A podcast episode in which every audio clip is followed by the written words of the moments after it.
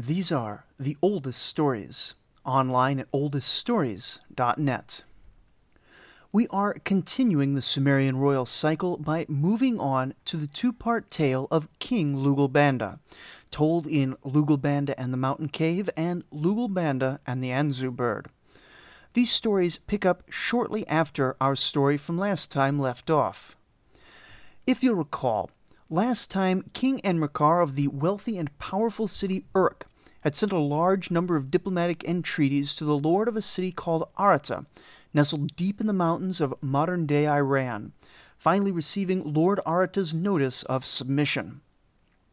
However, sometime between the end of the last tablet and the start of this one, it seems that Lord Arata again went back on his word.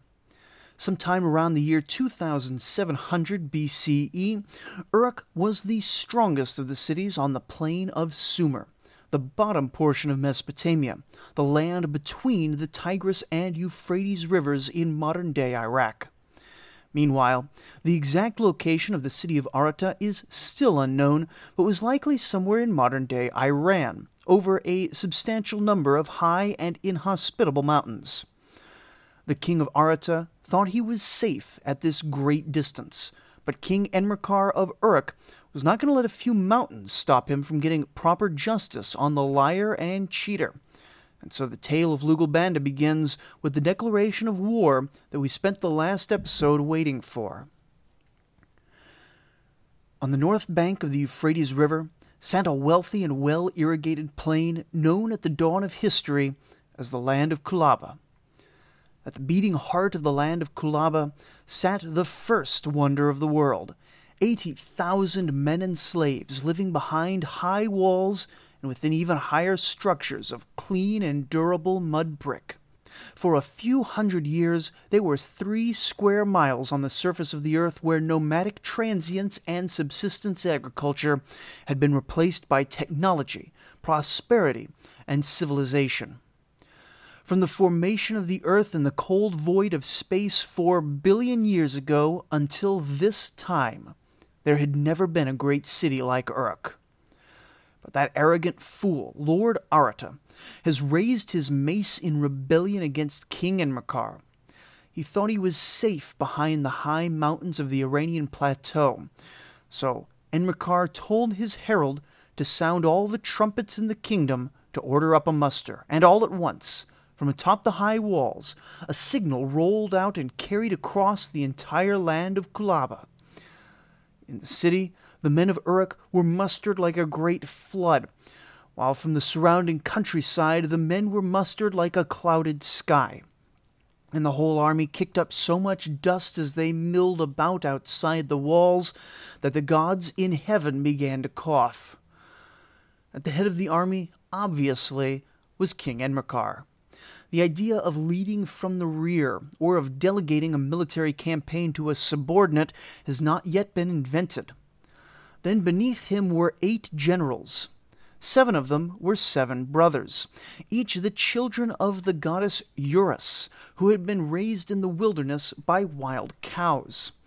Each one of them was a hero amongst men in the absolute prime of life.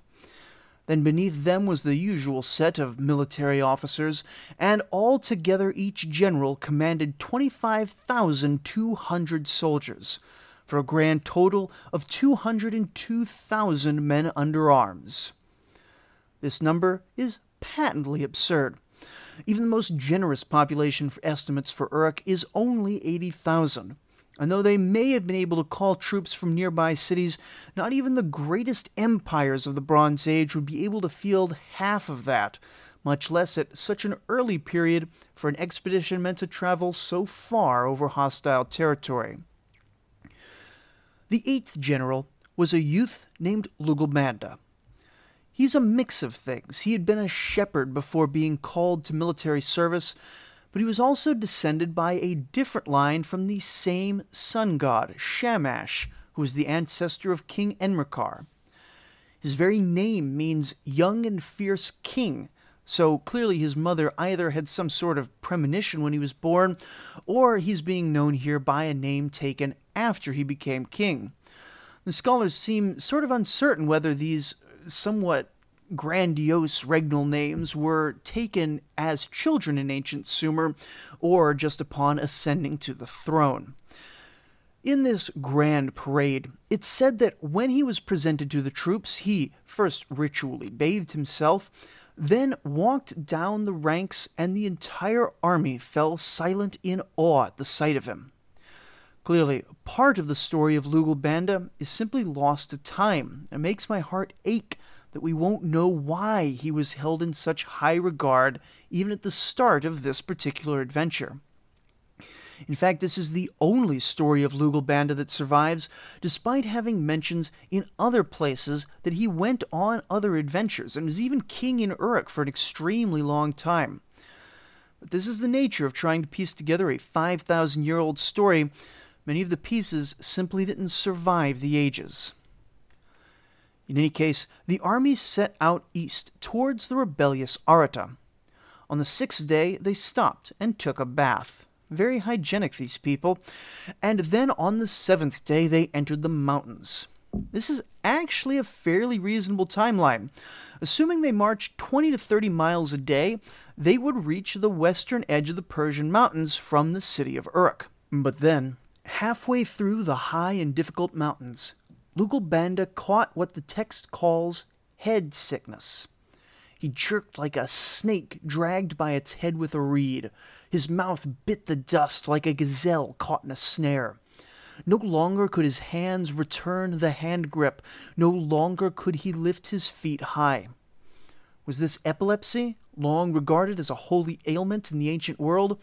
Or was it a more common disease that's been exaggerated like many other aspects of this tale? Whatever the truth of it, no one in the army could cure him, and in the vast, inhospitable mountains, they couldn't afford the rations to stand around being indecisive about it. They considered sending him back home, but to send only a small contingent to carry him back would have been dangerous in general, and probably too taxing for a deeply sick man. And so they found a mountain cave and lit a fire to keep him warm and wrapped him up in linens. They put in the cave a whole storehouse of foods and multiple kinds of beverages and wrapped him with his axe and dagger. All in all, an effect that looked like he was being wrapped for a funeral, even going so far as to light incense. His friends, the other generals, felt a little guilty about this, but justified it to themselves. If, like the sun in the morning, he rose again, resurrected from this illness, then he'll have enough food and supplies to make it back to Uruk. But if he gets called to the afterlife, then at least he has enough provisions here for that journey too. We'll make sure to bring his body back with us when we pass by here again. And as the men as close to him as brothers walked out from the cave, Lugalbanda stared at them, his eyes overflowing like irrigation ditches, but his lips stayed closed. His friends made a great show of weeping and mourning as they left him, but they left him just the same. For two and a half days, Lugalbanda suffered alone in the cave, shivering and sweating in turn, until finally, in pain, he lifted his eyes towards the sun, his father Shamash in heaven, and cried out to him, Please, let me be ill no longer. Here I am, all alone, no family, no friends, not even an acquaintance here. Anyone who saw me would say that it isn't right for me to die here. As they say, a lost dog is bad, but a lost man is terrible. I'm in some unknown cave on some unknown mountain. I'm going to die in an obscure hole like a weakling. And Shamash who's the god of the sun, but also of justice, sent him down some encouragement. Lugalbanda couldn't do much with encouragement, though, because it didn't make him any less sick. He knew better than to curse the gods, but switching gods was also an option. This is, in fact, a common religious tactic in Sumer. With so many gods, if a ritual dedicated to one of them failed to achieve the desired outcome, then perhaps you were addressing the wrong god. Ishtar, he said, Lady of mercy and love, bring me comfort like you bring food to a poor man. Bring comfort like your prostitutes bring delight to the inn. I cannot die in battle, it seems, but I can't even die in the comfort of Uruk. And blessed Ishtar gave him the comfort of sleep, and in his dreams she came to him and gave him comfort for the whole night. Of course, the comfort Ishtar brings is usually the sort that taxes even a healthy man, but who are we to judge the gifts of the god? In any case, in the morning she returned to Uruk, and Lugalbanda returned to his suffering. And so next he tried the god Swen, not a deity we've encountered so far in this mythic cycle. He's had many forms over the centuries, and some claim he's even the moon god of Arabia, whose worship was so pervasive that many modern countries still have moons on their flags, the star being representative of the Arab version of Ishtar. Is this a true fact or a made up internet fact? The world may never know. What Lugalbanda knew was that he was supplicating his grandfather, god of wisdom and the moon, father of the sun. And so he cried out not for pity, but for cosmic righteousness. Swen, he said, you are the king so high that none can reach you. You are the king who loves justice and hates evil, smiting all the evil in your path. I know that you become so angry when you see evil that you spit venom like a snake. And so the god of the moon heard this supplication and smote the sickness from Lugalbanda's body. Because suffering and discomfort are one thing, but violations of the cosmic order are unacceptable to the Sumerian gods. And so Lugalbanda, now cured, stood up, and after another sunrise of rest, he left the cave, strong and healthy as a bull, and glowing with the radiance of the sun. He then gave praise to all the gods, even the ones that didn't really help him out much here. But you gotta be complete with these things. And then he packed up as much as he could carry and went out into the night. There was no one in this miserable mountain wasteland. Even the goats that he hunted were scrawny and gross. He was forced to scavenge weird, scraggly plants off the mountainside, and he manages to catch a single wild bull. After eating some of the plants, he falls asleep before he has time to kill the animals, and dreams the first drug induced dream ever written about. According to the 5,000 year old description of a psychedelic trip, he saw something like this to the liar it talks and lies. To the truthful it speaks the truth. It can make one man happy, it can make another man sing. But it is the closed tablet basket of the gods. It is the beautiful bedchamber of Ninlil. It is the counselor of Ishtar, the multiplier of mankind, the voice of one not alive. Zangara, the god of dreams, himself like a bull, bellowed at Lugalbanda in the form of half a cow the god said. Someone had better be sacrificing a wild bull and two goats to me. And not just that, this somebody had better wrestle the bull down unarmed, while at the same time killing the goats with somebody's axe and dagger, and then putting it all together in a blood pit and cover it with barley corn so that it smells so good that all the snakes in the mountains can smell it. Then Lugalbanda woke up. He asked himself, Wow, how did the voice in my dreams just happen to know that I had captured a bull and two goats yesterday, and that I just happened to have an axe, dagger, and barleycorns? Surely this is too much to simply be coincidence.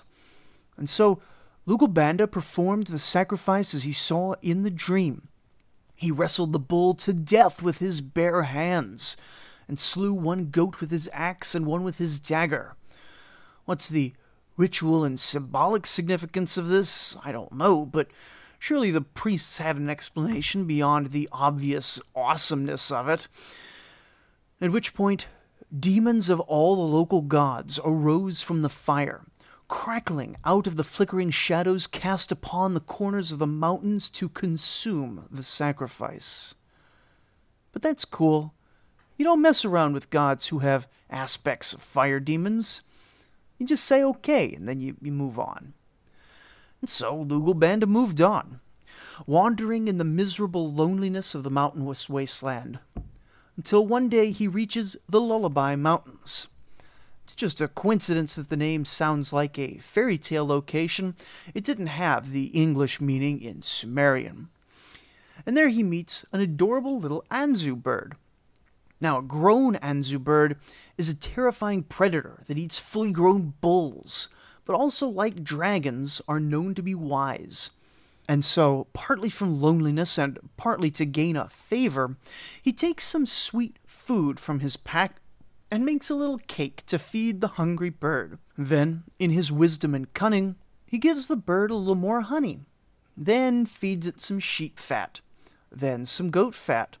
Then he starts tossing it more little cakes. Then he really starts pampering the bird, dabbing around its eyes with some nice makeup and puffing white cedar perfume around its head. You might ask why he had these things in the mountain wilderness, but remember that he had just been arranged as a corpse with lavish funeral offerings set before him, so it isn't quite as crazy as it might seem. And things like makeup and perfume were taken way more seriously in the old days than they are now. This is lavish royal treatment, more like the anointing of Jesus, and less like the modern makeup day with the girls. And just for completeness' sake, he hung a few sticks of salt meat around the nest, in easy reach of the now very contented baby bird, then hid behind a tree. After a bit, Papa Bird and Mama Bird start flying back to the nest with a big haul from the day's hunt. Imagine an exotic multicolored eagle so massive that it can comfortably hold a fully grown, still live and struggling bull in each talon. The Anzu bird calls out to the baby bird that dinner's on its way, but unusually, the baby bird is silent. Anyone who knows babies knows that they make a lot of noise. And so Papa Bird completely freaks out with a massive screech that sends even the minor gods of the mountain scurrying into crevices like ants. Where is my child? But when Papa Bird and Mama Bird sprint back to the nest, they see Baby Bird gurgling happily, with cute makeup on its face and perfume in its feathers and little meat sticks all around the nest and as the Anzu bird is breathing a huge sigh of relief, Lugalbanda steps from behind a tree and begins to flatter the Anzu bird. And right away, he's really laying it on thick. He's going, Bird with sparkling eyes, your grandfather placed heaven in your hand, and your spine is as straight as a scribe's. Your breast as you fly is like Nira parting the waters, and your back is like a verdant palm garden. Which was apparently all high praise 5,000 years ago. And the Anzu bird begins to laugh from relief at seeing his child okay and from all the flattery. Ha ha, you are good. I like you. How about this? How about I send you back to Uruk with a cart overflowing with gold and gems so that you can go back home with your head held high. Lugalbanda shakes his head sadly at the bird and says, Well, I, I appreciate the offer, but I really don't need any of that. Nonsense, replies the Anzu bird. I can't just leave you without a reward. How about I give you a bow with the power to shoot moonlight and sunbeams that will strike your targets like a viper. But again, Lugalbanda said that he didn't need any of that either. Well, said the Anzu bird, I can give you the impenetrable breastplate that will never permit retreat. You will always be like a rock in battle. But this too Lugalbanda rejected. Ah, said the Anzu bird, I know what you really need. I have Dumuzid's butter churn. I can give you a lifetime supply of butter. Lugalbanda blinked. He paused and he said, Um, that's that's okay. I really don't need that either. And the Anzu bird looked at Lugalbanda, and Lugalbanda looked at the bird. And the bird said, Look, what game is this? Just tell me what you want or go away. And holy Lugalbanda, son of gods, replies, Anzu bird, put the power of running in my legs and strength in my arms. Let me reach any place my heart desires and never become weak. I would move with the power of sunlight, the grace of Ishtar, and the fury of the seven storms. Let me leap like a flame and blaze like lightning. Do this, and I will have every wood carver in the city fashion a statue of you, and your name will be famous in all of Sumer, and the artistry will do credit to the gods. And the bird said sure, and it was done. The Anzu bird told Lugalbanda where he had last seen the Sumerian army giving him directions, since Lugalbanda seemed quite keen on rejoining the fight. But he said, Listen, don't tell anyone that you've been granted great strength and a heroic fate, because they're likely to get suspicious. Just be cool about all this. Lugalbanda nodded, and in a single leap, he was suddenly in the midst of the siege camp outside the walls of Arata. He'd caught up with the men who had left him behind and was ready to get back to his original purpose of fighting a war. The soldiers of Uruk were all astonished, thinking he'd been certain to die out there and asking how he had survived. Circumspectly, he said that he'd just lived off the land like an animal and survived through sheer tenacity. He had enough reputation that this story was simply believed, and there was much rejoicing at his return. Undoubtedly, even this modest interpretation of events did nothing but enhance his already massive reputation. And then, for a year, the soldiers of Uruk laid siege to the city of Arata, all day and all night throwing stones and arrows and javelins over the walls. This, at least, is what the story tells us, and indeed, around 2700, it's well possible that many of the later inventions, like rams and ramps and undermines and ladders and towers, have yet to be applied to siegecraft, or are simply unavailable in the unforgiving mountains. This was likely a period in which wall building technology had outpaced siege breaking techniques. And so the most important thing here is to simply prevent the city from accessing any outside sources of food or water. The whole throwing things over the wall would have been an added hazard, but I can't imagine that it did much more than keep up the attackers' morale and keep the defenders from getting too bold and maybe catch one or two idiot that strayed too close to the walls. However, after a year, the men began to grow uneasy with the lack of progress with the siege. King Enmerkar announced to the camp that they were going to seek the goddess Ishtar's advice on this matter, and everyone started nodding their heads in agreement. Then King Enmerkar said, All I need are a few volunteers to travel back to Uruk for a bit. And suddenly the soldiers just looked at each other. How exactly did we get here? Everyone in the camp seemed either too lazy to walk back or simply lost, and I presume the messenger from the last episode was sick to death of making the journey. As soon as the idea went from concept to execution, the number of volunteers declined dramatically, a situation which can still be seen in modern times. And so Lugalbanda stood up and said, I will go but only if you give me the divine royal emblems of Uruk as proof that I'm coming from you, and then let me travel all alone. And somehow no one thought that this was terribly sketchy. But with the royal seal and a message for Ishtar, conveniently written down on a clay tablet nowadays, Lugalbanda walked really slowly away from the camp until the moment he turned a corner around a mountain and then bam shot out to Uruk, arriving there around midnight, slightly before Ishtar took her dinner. Why is she eating so late? Who really knows? The priests probably had some clever explanation for this. After presenting the royal seals, Ishtar asked how it was that he'd made it all the way back on his own. But rather than answering, he said, I have a message for you from King Enmerkar. He asks why you have blessed him with prosperity for the last fifty years, but now in this campaign have deserted him?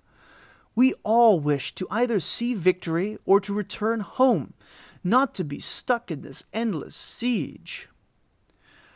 And Lady Ishtar replied with a parable, instructing Enmerkar to travel to a certain clear river, cut down a lone tamarisk tree, and with it weave a basket that he'll use to catch a fish with his own hands from the river, then cook it and eat it. Lugalbanda nods as she speaks, fully comfortable with cryptic and mystical solutions when dealing with gods. But then in the last line, she reveals the true meaning of her parable. Then he will have brought to an end that which in the subterranean waters provides the life strength of Arata. It turns out that the reason the city was able to withstand the siege indefinitely was because an underground stream transported fish and water into the city. But the tamarisk tree is famous for absorbing salt from the ground, and so Ishtar's plan boils down to catch all the fish and salt the river.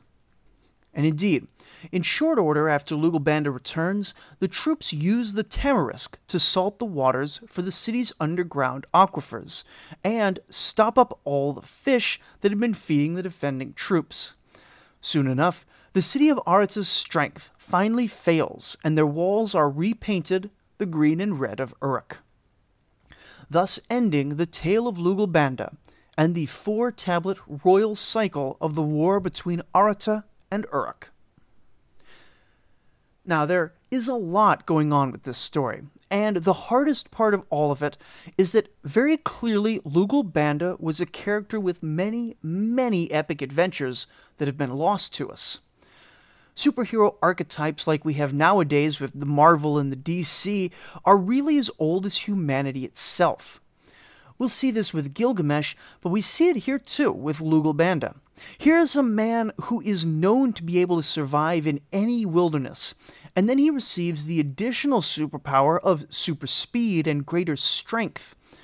There's no reason to think for a moment that the 2,500 years in which Mesopotamian gods and kings were an active cultural force, a period that only ended with the final death of the cuneiform script around 400 AD, saw Lugalbanda going on any fewer adventures than Batman, Superman, or any other modern iteration of the superheroic character. But just to fill in a few gaps. Enmerkar reigns for another 400 to 900 years, according to the official Sumerian kings list. And when he finally dies, it's Lugalbanda, now famed as the Wandering King, who's selected to take over. He then rules for 1200 years, exploring every part of heaven and earth, and has all manner of adventures that have been, as we say, lost to time. It almost makes me motivated to write Lugalbanda fan fiction. The setting alone would make it a compelling and unique comic book. Sadly, I barely have the talent to podcast. Anything else is likely beyond me. In these two tales, though, I want you to notice the direct power of gods in this world.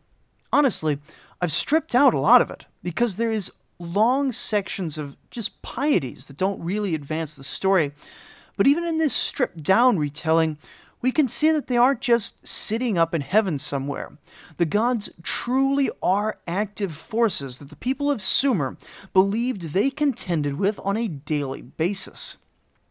It is an important context because if we take the gods to be metaphors, as is often the case with modern reinterpretations of ancient myth, then we're going to miss out a lot when we get to the Epic of Gilgamesh. And that's because we're going to speed past Lugalbanda's reign, skipping entirely the brief interregnum of Dumuzid the fisherman, probably a fellow sharing the name of the more famous god, not the god himself. Then finally get to the big man himself, King Gilgamesh. Except, you'll notice that as part of the re recording of early episodes, there's one more new episode before we get to Gilgamesh himself. I've gone in and added a more historically focused episode to give some background on where these Sumerian folks come from and how these myths fit into the historical picture. If you're really excited for Gilgamesh and Mesopotamian myth, you can, you can skip on to episode 3. But for everyone else, join us next time for some archaeology and watch as it slowly transitions into actual history as we look at the historical origins of the Mesopotamian civilization. Thank you for listening.